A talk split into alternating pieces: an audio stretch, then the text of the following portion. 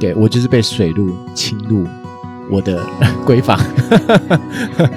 对，因为那一天就是在年高安这个路线很多水路，那不晓得说水路这么的龙心大，路心大悦，对，他当天就是头直接伸进我的帐篷，然后把东西全部摇走这样子。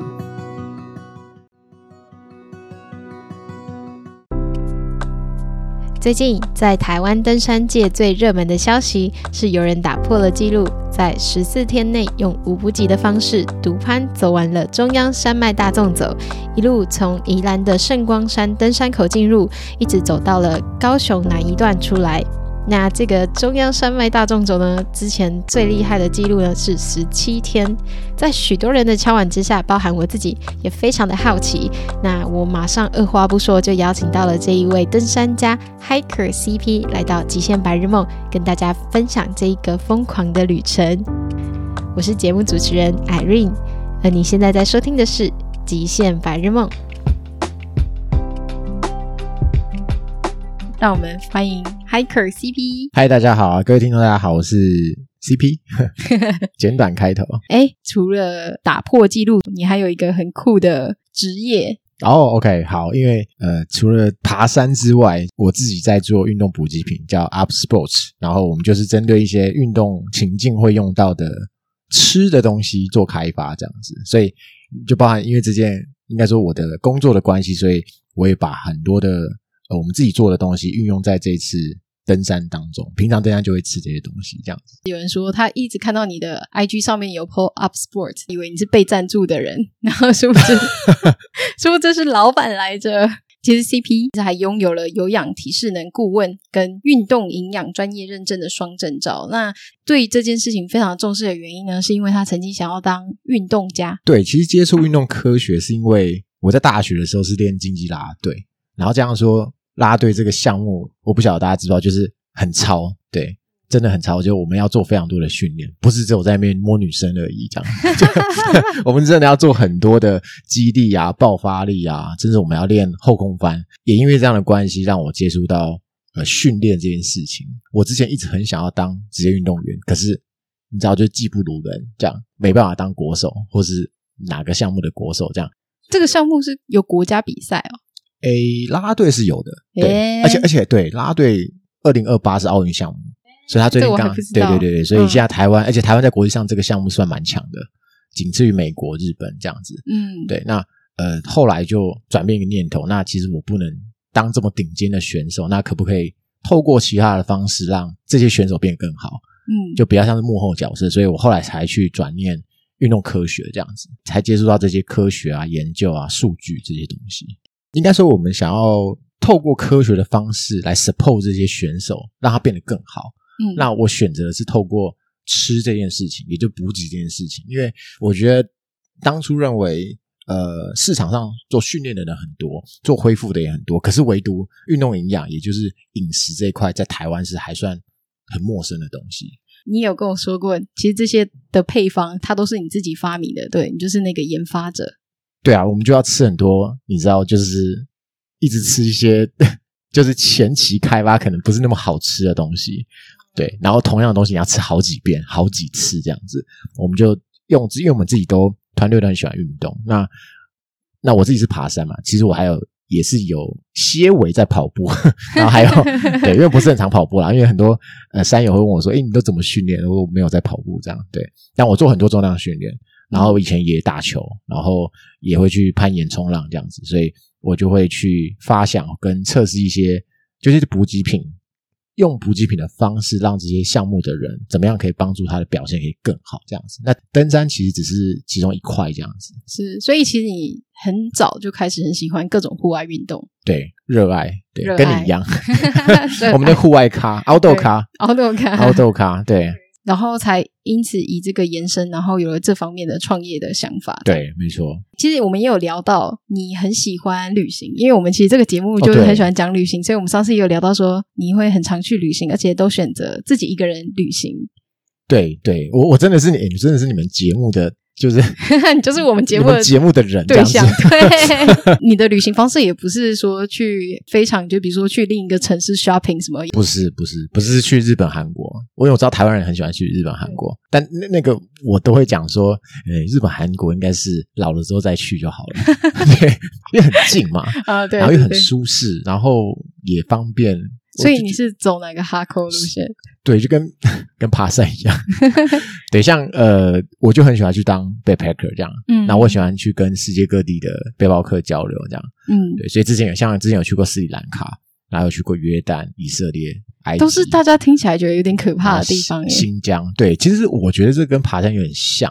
嗯，很多人觉得说哇，这个 A 国家可能很危险，但事实上你去的时候发现，哎，其实没有你想象中这么可怕。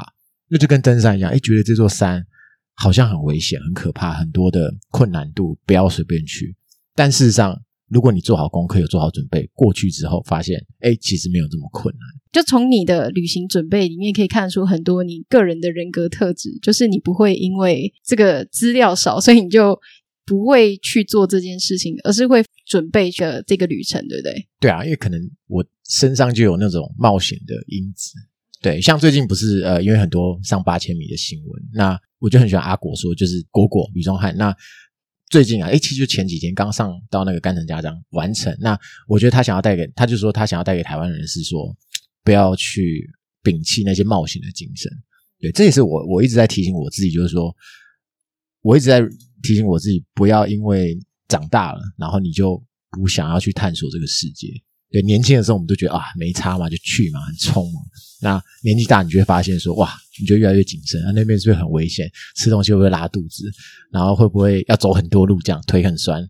对，那我就一直提醒你，我说，就是即使你诶出社会工作有赚钱，然后可能呃有一些经历，那也不要忘记说，当初那个还很年轻的时候。你想要一起去探索冒险这个世界的一个动力，这样。嗯，但是你刚刚讲的那些症状，是不是真的都有在你的旅程中就是发生过？你说很鸟的事吗？对啊，哦，对啊，当然有啊。对，我觉得我们要讲鸡汤，我们还是要讲一些真实的。那你那时候是有发生什么样的事？然后你怎么度过？你说是旅行吗？还是大众走？旅行跟大众走都来一点，现在在点菜吗？对。旅行其实大家常见的都会遇到啊，你说哎，民宿订不到啊，然后可能没有交通，没有公车，你要走很久，很累，你要背个大包包这样子。对，我还遇过，就是去人家家里做客，然后食物中毒，上吐下泻，躺了三天，在缅甸。天哪！哦，那个真的很可怕，而且是他是住在一个很郊区的地方，你也动不了。但是食物中毒是应该不是被下毒吧？哎，不知道，对，因为是。就是那个主，哎，他们那个，哎，我算是去做客，他就很热情邀我去他们家做客，然后就煮的东西，就我就是食物中毒这样，对啊，然后当下就赶快请他给我药这样子，然后躺了三天才好这样，但是有好些，对啊，发高烧，然后上吐下泻这样，所以就是很鸟啊，就是你会遇到这些很多事情，可是很有趣，你你你会深入当地的文化，对啊，那大众走在爬山也是啊，你就会遇到，就是应该会看到说我第五天遇到水路这件事情。对，我就是被水路侵入我的 闺房，闺房。对，因为那一天就是在能高安这个路线很多水路，那不晓得说水路这么的龙心大，路心大悦，对，他当天就是头直接伸进我的帐篷，然后把东西全部摇走这样子，然后摇去摇去摇一摇这样，食物太香，衣服太香。对，衣服太多盐巴这样盐分，因为水路要吃盐嘛。那它摇一摇之后，你你就赶快去从帐篷爬出去把它捡回来。那捡回来，你发现那些衣服全部都是滑滑黏黏的，就充满了他们的口水，非常臭。然后你去溪边洗是洗不掉的，所以隔天还要穿着。隔天穿起来之后，你就发现你好像变了一只水鹿，在在在走路这样子，然后很臭。然后那个真的是，人家说你有没有想放弃？有啊，就是穿那个。自己变成水路的时候，超想放弃这样子。这样没有其他水路跟着你走吗？诶，对耶，其实他们早上一直看我这样子 啊，真的、哦。我还好没跟着跟着我走。那结果你当晚的话，你是有办法睡觉吗？当晚是好险有隔壁这样的山友，所以我把东西放到他们有拉链的帐篷。对，所以这个算是你心中的大幸。对，然后加上说。我以为我都设想到很周全，没有这件事情是我意料之外的事情，完全没有想到这样。那你会觉得下一次如果在大众走，你会建议大家就要带有拉链的帐吗？诶，第一个我不建议下次没有下次去大众走。第二个，如果你真的要去，那你不要住那里哦，不要住在那里。对对对，每一去的路好像就是都不太一样，这样因为比较野。嗯，反正大家就记得临高安东军那边 屯鹿妹池，屯鹿大家这样讲，三元应该会有概念，因为那条路线的其他的池的营地是没有这么凶猛，这样子。你怎么知道？你还没去，搞不好我之前有住过啊。哦，你我之前有住过其他池，是是没有这么凶猛的。那你这次为什么要选那一只？那就刚好路线安排，路线安排。对对对对对，太可怕了，真的是。要听过来人的话。对，这个很重要，这个是是小细节。你在选中央山脉大众走的时候，你其实前面有参考了非常多，就是过来人的经验。那你那时候为什么会选许雷利跟 Dylan 的路线呢？首先，第一个他们是呃前辈先爬完大众走，也是目前纪录保持人，所以我就在想说，因为他们是十七天嘛，所以我就用这个十七这个数字去推估，说我能够走几天走完。然后后来算一算，发现我可以走十四天，这也是为什么我走十四天的由来，这是参考他们的一些数据而来的。那第二个就是说，因为我参考他们过去十七天的记录，所以加上说我想用独攀跟五补给的方式完成，所以五补给就是呃，我能够在一开就把食物带着，那代表说我可能要很精简我的食物，但是因为我想挑战他们的时间记录，所以相对时间走得更短。那更短的情况下，我可以。不用带这么多食物，嗯，因为你要把时间缩短，所以你就要重量轻一点，移动比较快，是吗？对，移动比较快。对，那如果说我今天可能安排行程是三十天，那我就不可能做到无补给这件事，因为我可能就要背三十天的食物，那就很重了。对，那这样说，所谓速攀就 fast packing 加上无补给是。有机会完成的，所以我当初的构想是这样。那这样说，嗯、其实我的背景是呃爬山啊，就是都是跟朋友自己爬，我们就是自主自学，然后也是慢慢从入门的爬到后面比较难的，所以爬到没朋友，爬到没有。对，我朋友后来都不跟我爬，对啊，我看你的最新一次他，他们都当留守人这样子。对，因为他们说你那个啊太快不去这样，太累了而不去这样。对，我说哦好这样，然后我就自己去这样子，被逼着读攀的。哎，对对对对，不要不要不要再讲独攀不好，我是被逼的，在我们节目上讲很委屈，对，大家只是一直在骂这样，真的，不然不然讲毒贩不好的，你来跟我爬这样，对哦，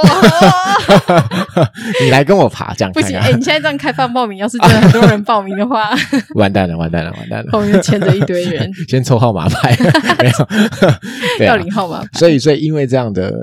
呃，这样的构想，然后我也想要自己完成，然后我我们就是以前就是自己背食物上去，也没有再请，也没有跟上海队啊，也没有请什么向导什么的，我们就自己去摸索。那我就想说，那大纵走可不可以靠自己去完成？嗯，对，所以才会有无补给的念头。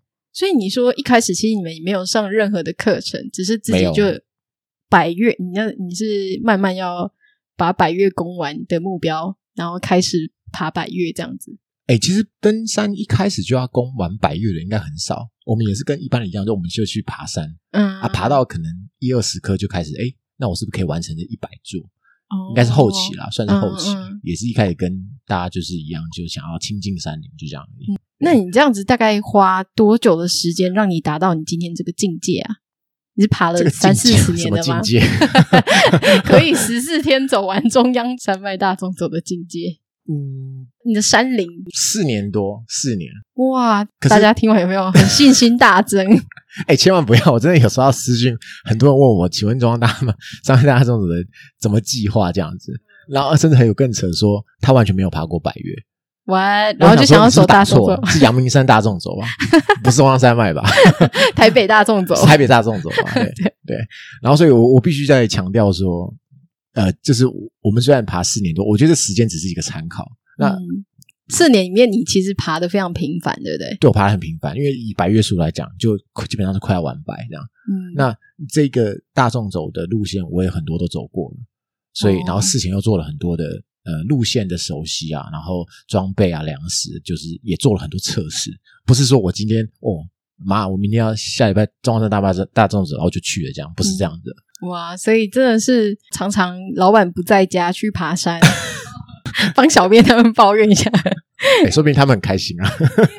那你不是说你其实有尝试了很多次，然后这个大众走其实是第三次才成功？对，第三次。那前面两次发生了什么事呢？就是命不好啊！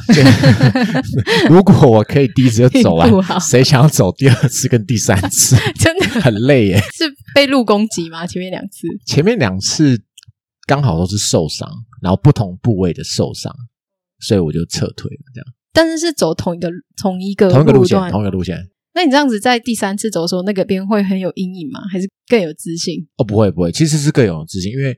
受伤跟路线是没有关系的，其实受伤是跟自己的准备不足、哦、经验不够，或是没有准备好，或是不不够了解自己。嗯，对，我觉得登山是一个在了解自己的过程啊。你在山上会认识很多你在人间不对，不是人间，山下遇不到，山下没办法认识的自己。对，那我只能说是一二次我自己准备不够。嗯，对。那除了爬山的准备之外，你自己还有个人做什么样子的特殊训练吗？重训或什么之类的？否这个重呃大重呃训练就天生就、哦、没有啦，就是 我们我其实做很多的重量训练，欸、对，因为之前有提到啦啦队，所以我我本来就有做重训的习惯。那很多山友会提到说，哎，是不是跑每个月都跑很多的跑步？对，但我必须讲，我真的很少在跑步。对，我最我其实很讨厌走路，这其实我是没有跟大家讲过。对，我超讨厌走路的，我是那种连可能去巷口，你走路可能一分钟的去便利商店，我要骑车。你这样子还 还走大众走，你这样子也太 反骨了吧？对，我很讨厌走路啊。对，然后我不是也不是那么喜欢跑步，对，但是我会去跑山，就所谓的越野跑。哦，你只是不喜欢走在柏油路上而已。对，我，我其实跑合体或跑操场对我来讲，我不是这么喜欢。那跑山就还 OK，可以接受。所以，嗯、但那也不是我主要的训练。哦，上辈子是不是泰山之类的？哦、不是，不是，其实我 其实我主要的训练还是去高山上走。哦，对，我熟悉路线，然后我顺便训练体能。嗯，对，我觉得这个是最，就所以有人说爬山的最好的训练就是爬山。嗯，对，这个我倒是蛮。部分认同这样子，你去走一个中央山脉大众走，都是怎么样让自己不会迷路的呢？呃，对，首先就是前面有提到，我们都是自主，所以事实上我没有受过登山正规的教育，我没有去上过登山向导，也没有上过，也我也不是山社的，所以其实你说的那些我都没有学过，我都没有人哎，怎么讲，没有受过正规的课程，系统化教育是没有，都都是我们自己去。网络上学啊，然后可能诶会用的，比如说刚才讲离线地图，会用的人教我们这样子，或是我们自己去问。嗯、那久而久之，你就会把这些东西怎么看天气，怎么看离线地图，怎么下载轨迹，怎么去判断山上的一些状况，其实都是然后在自己反复练习做中学啦，就是经验中学。嗯、然后我们自己算是会去主动学习的人。嗯，这还蛮重要的。对，这很重要。而且离线地图真的是必须在这边跟大家推广，就是你如果不会用离线地图，任何的山千万都不要去爬。哦，这我算是讲的蛮比较严重的一个警，这种警示慎言嘛，是这样。我不要再跟你们讲，对，因为其实我认为啦，在目前山上看到的许多山难事故，哎，不外乎我觉得是就真的很严重哦，就是。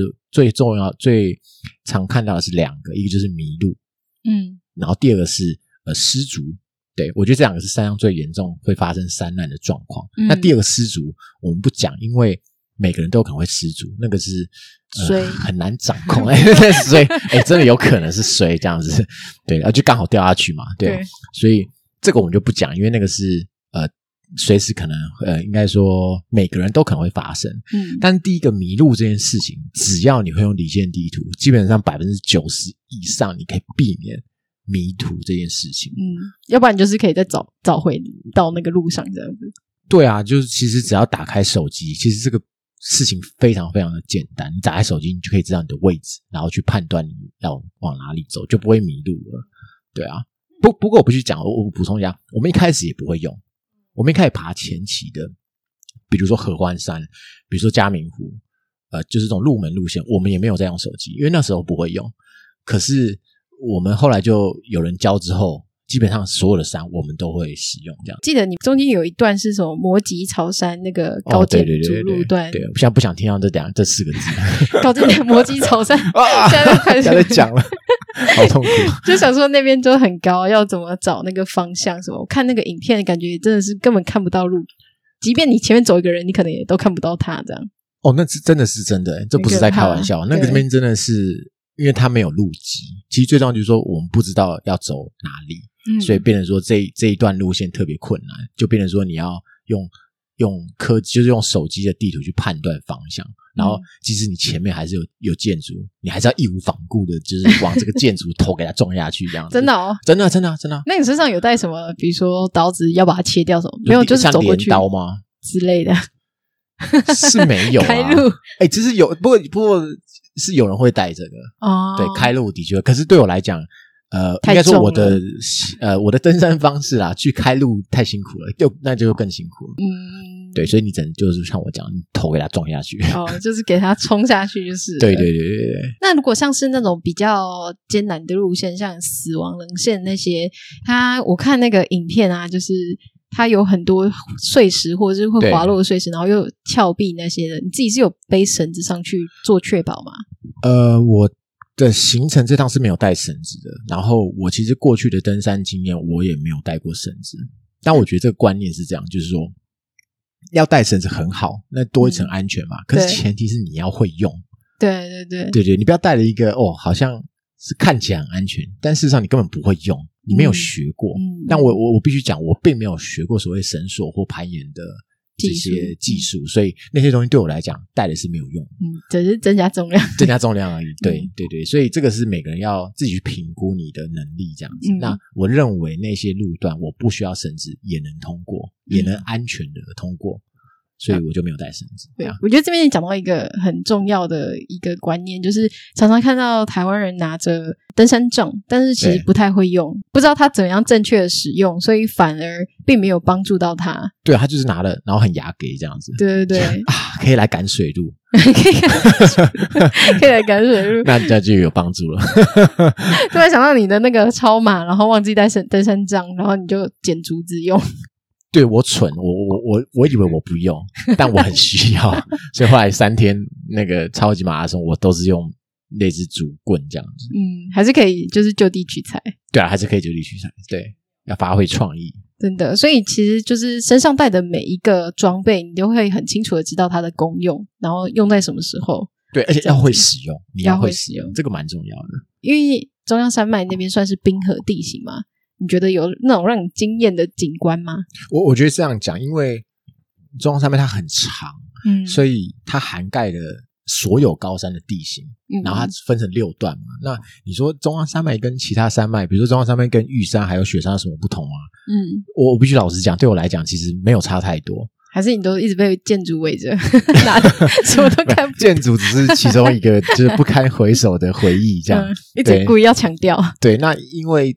这些路线太长了，那这些所谓的台湾高山的景致，嗯，就都涵盖了。其实我都有走过，也都有体会到。嗯嗯，对。那你说它漂亮吗？对啊，很漂亮啊，因为它就是台湾高山特有的一些景观，高山杜鹃。尤其是我走的季节，哦，对对对，这诶对，这倒是不一样的事情。就是我这趟走看到非常多高山杜鹃，对，因为它应该是四五六月，然后是先从。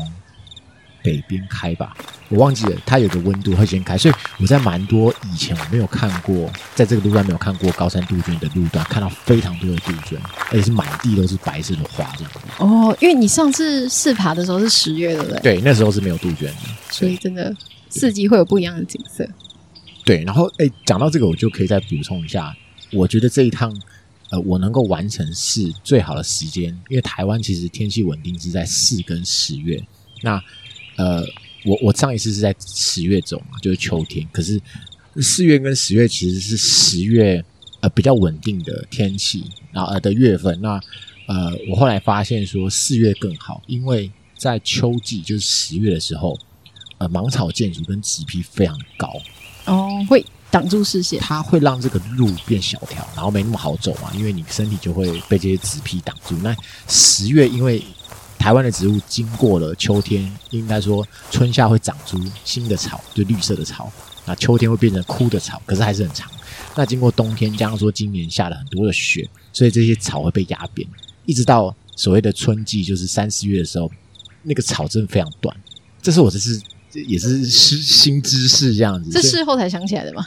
我当下就有发现了，就觉得选的好 这个时节，我觉得真的是太棒了，就是四月是最好的季节这样子。那那刚好四月你要抓梅雨季前，因为五月就要下雨，下雨。对，可是你那时候还是有遇到冰雹的，对不对？哦，对啊，那个是 又是一个不堪回首的 记忆，一直要提醒。就倒数第二天我遇到冰雹，可是那个真的是很偶发的状态，嗯、可是非常的。凄惨，跟水路一样，想要放弃这样子，对，因为就突然下冰雹，而且我在冷线上没有遮蔽物，那呃，你的保暖衣物也没有很多。我的保暖衣物，其实你你就想要下大雨的时候，你就只能靠你原本的底层加呃雨衣啊，其实也就两件，嗯、你你不可能穿起保暖，因为你一打开你的包包就全部都湿了。哦，所以你不能动，你现在完全不能动，你就只能原本穿什么就就穿什么这样子。嗯，对啊，然后你就只能当下了。我的处置是移动到树的旁边去躲，然后就在那边罚站了四十分钟。这么久？对，很久啊，很久。我我这边站了四十分钟，就站在那哦。等一下，四十分钟你还不想把衣服拿出来哦？不可能拿，因为下大雨，下冰雹，太湿了，不可能拿出来。嗯，可是你不是躲在树下了吗？对，所以树下可以挡一些风。但是还是会淋到一些冰雹这样子哦，对，然后一边呃吃东西这样子。因为你当下你一定不知道它什么时候停啊，那你一直判断它会停哦，你判断不不会太久这样，因为风很大，哦、风很大代表云一直在跑嘛，那云是就是下雨下冰雹嘛，那你风在吹，那个云吹走其实就好了。哦，对，我是这样判断的，而且当天的早上白天很热，所以我认为那是比较像是午后雷阵，所以不会太久这样。哇，这些知识我觉得都很重要。对对对，因为如果是我的话，我应该会想说继续走，对不对？没有没有没有，我应该会想说赶快把衣服拿出来穿，因为不知道它要下多久。然后我又在一个快要失温的状态，我觉得应该会这么做。哦，我就想说有没有一个停损点会让你觉得啊，不管了，我还是把衣服拿出来这样子。不会，不可能，我我不会拿出来。嗯，对，因为打开背包是一个蛮危险的事情。这这个反正大家都听得有点要要想一下这个这句话。为什么打开背包会有危险啊？因为你要做那些下背包跟开背包的动作，那你一定会把背包弄湿。嗯、那有没有可能在这个瞬间把你的羽绒衣弄湿，把你的睡袋弄湿？嗯、因为我的衣服其实跟睡袋放在一起，你要打开，而且它是不是在最下层？在最下层，对，你要把上面所有东西拿出来，那那些东西是不是就会淋湿？OK OK，所以我就没有去做这件事情。我就是我连就要拿背包的食物都没有拿，我就只能吃我口袋的食物。就尽量让身上会湿掉的地方越少越好。对对对，然后呃，用吃东西，这可能大家也不知道，就是说你吃东西的时候，身体会消耗热量，那个瞬间你身体会有温度，就是你的热呃会产生体热，这样。不是巧克力的热量，不是巧克力，对，巧克力有热量，对。那你在消化巧克力的时候，你身体会产热哦，所以那会让你相对比较温暖，这样子。不然那时候真的是。呃，四十分钟一开始还好嘛，那你到四十分钟之后，其实我是全身在发抖的。天，然后就赶快加速的。对，后来四十分钟之后，他就真就真的转校了。嗯，然后我就赶快走这样子，但是是在一个很冷的状态，再走了两个小时到营地。然后你到了营地也没有，就是后来幸好也没有身体不舒服什么的。哎，对，后来是没有。没有不舒服，心里不舒服，算不舒服吧？我心里超不爽的。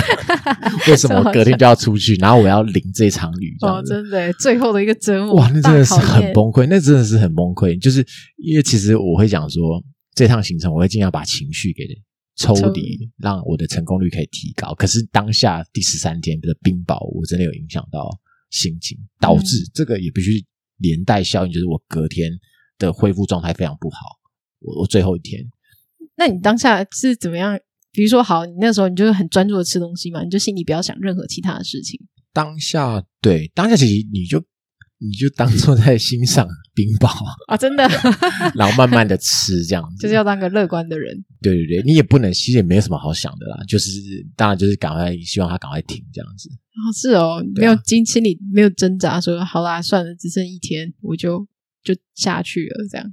可是当下你在那个很恶劣的环境，就也没有啊，就是你你你会被影响，然后你会有一些负面情绪，嗯，对，所以像我讲，就是说前面的路程，我可能要一直 push 自己啊，鼓励自己。其实我会蛮多跟自己对话的，嗯，对，就自己的心灵鸡汤，自己煮给自己喝这样子，就把它喝掉这样啊。当下就是没有鸡汤，没有力了，我也想放弃了这样。但你说你都会按表操课，然后按部就班。那这些，比如说你知道你在嗯十四天你在什么时候会到哪里？你是参考 Dylan 他们的路线，可是你的时间感觉好像都比他们还要更快。那你你会提早把那个行程走完吗？对，第一个十四天按表操课，对我，所以我会说，我都会跟他说我要去教招十十四天这样子、嗯、按表操课。然后第二个就是说。我的确是真的按照我的路线走，我其实只有两天是有超前进度，那其他都是我今天安排要到那边住，我就会在那边住，我不会多走，即使我走的比较呃提早到了，嗯，对，因为我觉得提早到，那我就有更多的休息时间，嗯，然后可以让我去应付隔天的强度这样子，那这也是我出发才发现说，哎，其实我安排的路线好像以我目前的状态是可以更快到的。啊，oh. 对，不是好事啊！就我可以充分的休息。如果再给你走一次，好，先说你不要，你你不会去走，但是 你觉得其实你现在的体能对你来说，其实你是不是可以完成更更快？还是你觉得十四天就是 perfect？嗯，我觉得十四天是一个就刚刚好了，很舒服，没有舒适，没有没有，我从来都不会说这样行程很舒适，是非常不舒服的行程。嗯，怕大家都冲去。对对对，这这是因为，然后这样说，你体能是一个。体能是一个因素，然后你的身体状态又是另外一个因素，然后你的技术层面、你的体能，然后最重要的是天气。我必须说，我这一趟天气算是百分之七八十都是算还不错的。嗯，就除了冰雹之外，除了冰雹，然后我我其实是有遇到下雨的，我第一天就下雨了。我我第一天就全身湿了，啊、而且我是在雨中打仗。我在第一天是在雨中打仗，其实当下其实我也很想放弃了，才第一天这样子没有。但我想说，总不能第一天就要又要回公，第二天就回公司了。大家发现又傻眼，哎，你前两次三天就回来，哎，怎么这次更快这样？不行，面子要顾。哎，真的不行。我现在想一想，对，好笑，因为我第一天就遇到下雨，嗯，对啊，所以天气也是一个在台湾。不要讲百岳，就是台湾高山是一个很重要的，呃，应该说决定这个行程顺不顺利的一个很重要的关键。嗯，那你在走这十四天的时候，你的那些跟不上、跟不上你的那位 那些留守人，你是怎么样跟他们沟通的啊？我的留守人有四位，那他们，我觉得第一个，你挑选留守人一定要是熟悉你的人比较好，因为他会知道说你的行为模式、你的思考，然后你的登山。行为大概是怎么样，他们才能去比较好判断你现在的状态。嗯，那沟通就是用就是用 Line 啊，就是 Line 很旺的，有网络哦。呃，其实台湾目前的高山基地台，我觉得算蛮完整的，还算蛮完整的。所以你是真的有办法在上面跟他们沟通，说我现在 safe。像呃哪边有讯号这件事情，你当然大概要事先知道，可是不用这么熟悉。那我的经验就是，你到三角点就打开。网络，然后有就赶快发讯息，没有就没关系。你下一个山头再打开，通常百分之六七十都有。嗯嗯，有还活着，对比较 对比较高的地方啦。对，就嗯，对我到几点几分，我现在在某某三三角点，对我还活着，我还没有饿死这样子，哦、或是哎、欸、我好饿这样，他们知道你很饿啊，你还没死嘛啊，OK 可以 safe safe 这样，超好笑，真的是这样，我们是这样子，嗯、对啊。嗯，所以我我真的一直说我好饿这样子啊！你每次回就是 我每次说我讲完回时间，然后我在哪里就说，喂，我好饿，我快饿死了，快不行了，超好笑。那那个留守人里面有你父母吗？哎，没有没有没有。其实我不建议用呃父母是留守人，呃，除非他也有在爬山，然后而且常常跟你爬，对，然后他很熟悉高山的路线，嗯，那就可以。那我的那些留守人团队，他们都是很常在爬山的朋友，这样子，就可能会有人以为留守人等于紧急联络人，但其实是。不一样，千万不要，对对对对。吧？因为我想说，像我去爬山的时候，我也是，其实连紧急联络人也是。对，熟悉爬山之类的。你等下说，哎，我很饿，然后你你等下你父母说啊，很饿哦，就腰哟，那开车过去找你啦，这样 没有嘛？对，真的天下父母心。对啊，对啊，所以这个就不是这样子。对，那你有分享了非常多关于轻量化的装备啊？那你觉得你这一次的轻量化装备里面有没有哪一个是你多带，你其实没有用到，或者是如果你再爬一次的话，你会想要再多带一点的装备？或是任何东西。好，其实应该我后来事后想想，应该有两个东西可以再想一下。一个就是引绳，我其实带了两条银绳。那银绳，我一直觉得绳子是呃不，就应该有一个不时之需要用到。就是做安全上的考量。对，但但我其实没有跟他讲过啊，那两条那两条很细的、很强壮的银绳，其实是我一直在预想，我会捡到十几只的鹿角，然后那些鹿角我可能装不下，我要用绳子把它绑起来。等一下你要用拖的拖在后面，是不是？还是要挂一个项链？那个银绳是我我忘记从哪一年开始爬山，我都有放到我的装备清单。那但是那个银绳最主要都是我在幻想，我会捡到很多鹿角，超好笑。对，其实我们现在就是在录影的当天，我们又看到就是三只鹿角，对对对，它有三只鹿角，哎这个很长诶，这个最长这个算几公分啊？这应该有，这个应该有三十多咯，三十公三五三四十公分，很猛诶，就捡了三个。你说有一个掉了，对不对？我其实对有有有一只掉下来了，对运运命不好掉了，这样对啊，三个还没有办法绑在绳子上。太少了，太少了。对啊，这个很重啊。然后，对我们其实轻量化就是为了要来装鹿角，笑死了。所以大家要努力学习轻量化，好不好？才有机会捡到鹿角。播出来会被人干掉？两边干掉。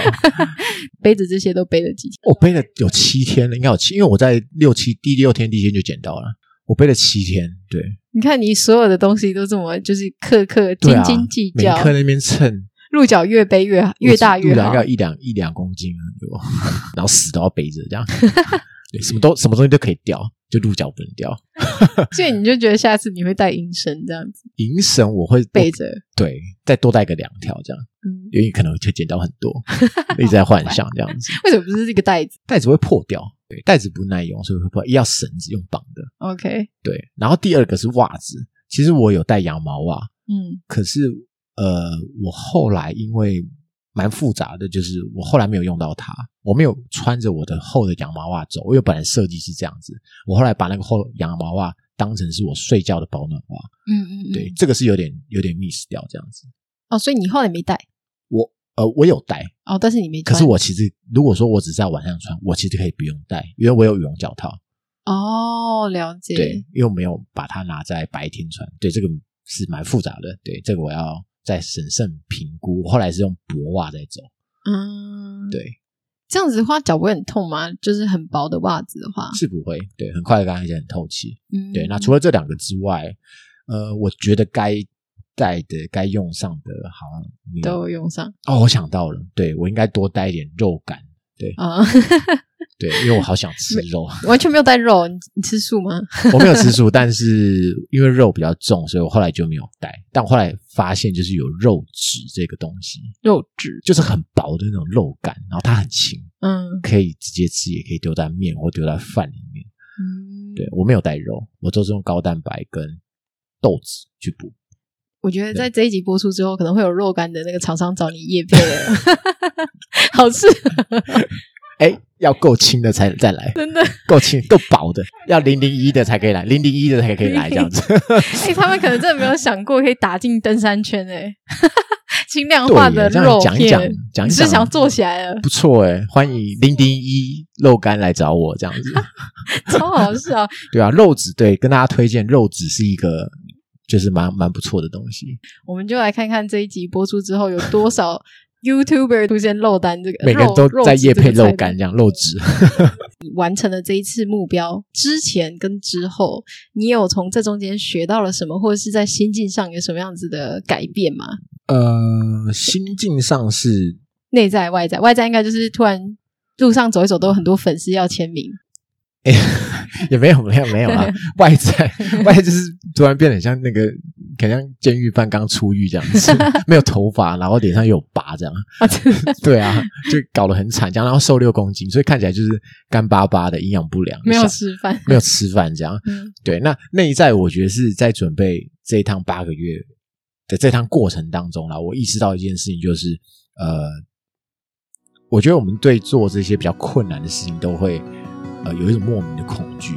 那我觉得，因为正因为你对这件事情有恐惧的产生，才会让你说，如果你真的很想要做，那你是不是要鼓起勇气去做这件事情？嗯。所以，我觉得都是因为这些恐惧，来让我们去面对它，然后去呃尝试挑战，然后去克服，然后最后得到你要的东西，进而呃不管内在外在的成长这样子。所以这是为什么呃我很喜欢这句话，就是 “Courage born of fear”，就是说。我觉得不是因为有这些恐惧才能去彰显呃你鼓起勇气去面对这些恐惧的价值。嗯，对，那也很符合为什么我会这么投入在登山的这个运动上。我讲运动，那因为它是一个呃可以一面舒压，但是又一面在抗压的一个运动。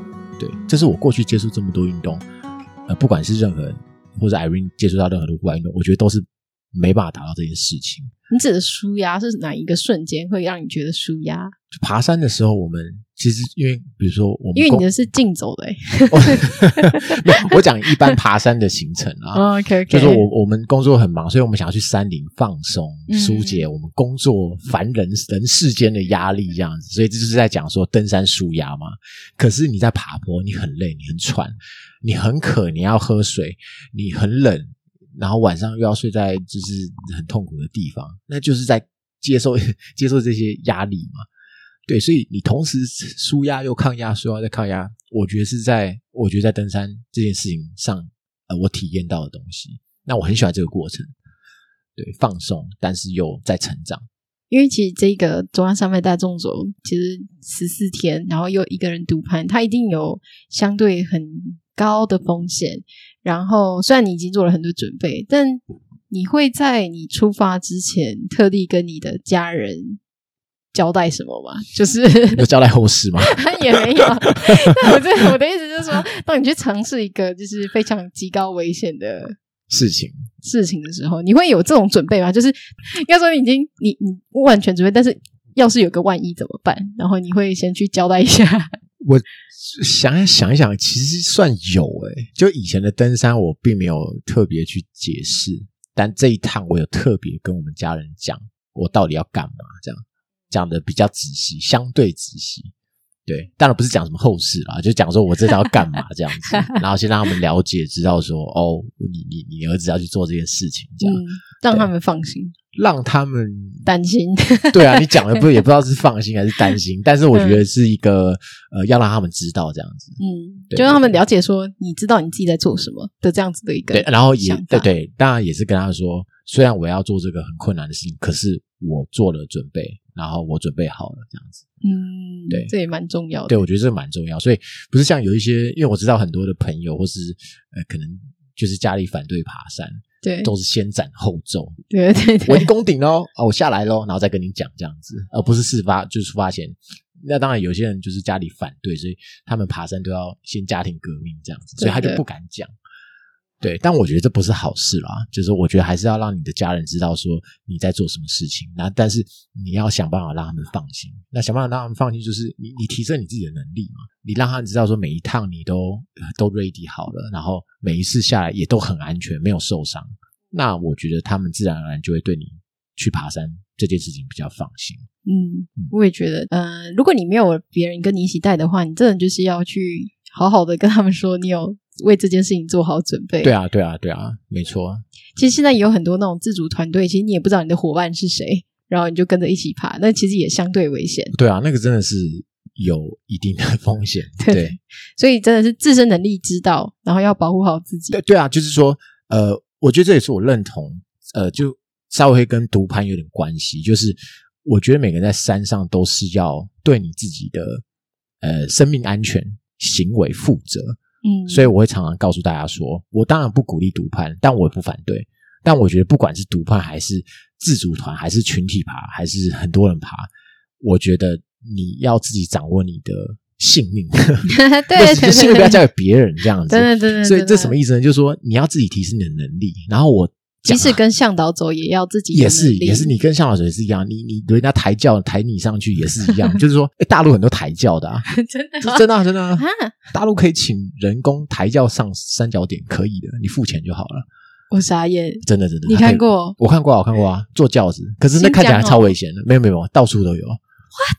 真的真的，没有缆车的地方，你是可以坐轿子上去，你就付钱这样子。Unbelievable，四个人扛一个人。呃，有时候是两个，有时候是四个，我都有看过这样。哇，对，非常神奇。对，那在大陆了，对啊，好吃哦。对，所以我我刚刚要讲的是说，讲白一点，我觉得在山上人要靠自己，嗯，一定要有这个观念。先不论你是独攀还是团体，嗯嗯，你在山上不要想要靠别人，这样是。一旦你有这个观念，我认为你一定会慢慢成长。嗯，对对，所以真的是自己要做好准备再上山。对啊，对啊，对啊，不小心还是要一下登山教育安全，登山安全。对啊，对啊，没有没有，我觉得这是一个很重要很重要的观念啦。就是不管我们现在在讲什么，呃，装备、食物、轻量化，还是路线大众走独攀，我觉得这都是其次。那我觉得自己要在山上做好准备好再上山。从我们的这一次的访谈过程中，你有讲到你其实从大众路线。然后到跟别人学习，然后慢慢累积培养你的经验之后，才有今天的这个大众传奇。没有没有传奇啊，才有大众的这样子。对，真的要先准备好，因为你不要说真的没有准备，就是说要什么样？在中央山脉大众，嗯，对啊，枕头山大众走可能可以啊，连爬十四天这样。那你接下来接下来想要去哪里爬呢？下一个目标？接下来枕头山大众走。对，我现在已经。一直在爬枕头山，我已经连爬十几天。呃，台湾的山目前没有什么安排，对，就顺其自然，但还是会去高山走啦。嗯，对。但你没有想要把剩下的那个玩攀吗？你剩下的几顺其自然，对，剩下十二座。那有机会会想要去海外爬爬看这样子，嗯、然后也许是超过超过四千的山，因为台湾最多就是三千，嗯，玉山三千九。那呃，比如说像马来西亚的神山四千一。那我就想要去挑战更高的高度，这样子。嗯，但也不是一开始就想说，好，我这个爬完中央山脉，我就要去爬八千。八千，这这不行不行，慢慢来，循序渐进。跟我觉得一开始，你不会说我爬完四千，你直接跳到八千，不可能。嗯，对啊，所以还是要对慢慢来这样子。哦，好啊，那我们期待那一天的到来。今天非常谢谢 CP 来到我们的节目上，没有，而且我还是第二次录。不瞒大家说，不瞒大家说，我超糗。好，谢谢骑兵，谢谢。好，谢谢大家，拜拜。谢谢大家今天的收听。不知道大家有没有追踪 CP 呢？如果有追踪 CP 的话，相信大家应该知道他的脸书专业上面有非常详细的十四天。纵走的行程细节，所以我们在这一集的时候呢，就比较少琢磨在就是整个行程的过程，因为他在他的脸书上面已经写得非常非常的精彩，而且非常的仔细。除此之外呢，如果大家想要知道关于 CP 他在这一次的爬山里面怎么样达到轻量化，那这个轻量化的装备里面有什么？在天使山庄的时候，他就开了一个临时的讲座。这个影片被上传到 YouTube 上面，嗯，搞不好很多听众都都已经看过了。所以呢，这两个资讯，如果你有兴趣的话，我都会放在我们的节目介绍底下，大家可以去那边找。那相信很多极限白日梦的老朋友应该会发现，哎，这一集好像有一点不一样。主要是因为呢，嗯，我开始发现有一些我非常喜欢的 Podcast，它有一些特色，就是在于它会透过一些音效或者是背景音乐。让整个听觉的感受可以更有临场感，所以我就想说，可以从这一集开始做不一样的尝试。那我也非常的期待大家可以跟我分享这样子的尝试呢，是否真的有达到比较好的效果？那大家都可以透过 Apple Podcast、Spotify 的留言功能让我知道，或者是也可以用 IG 私讯我们。最后，希望大家如果喜欢我们节目的话，请帮我分享给更多的朋友们。我们很久没有做下集预告了吧？我们下个礼拜日呢，邀请到了台湾溪谷探险家的第一把交椅 Jasmine 来到我们的节目上，来跟大家分享台湾还有日本的溪谷探险。我是主持人 Irene，我们下周日见，拜拜。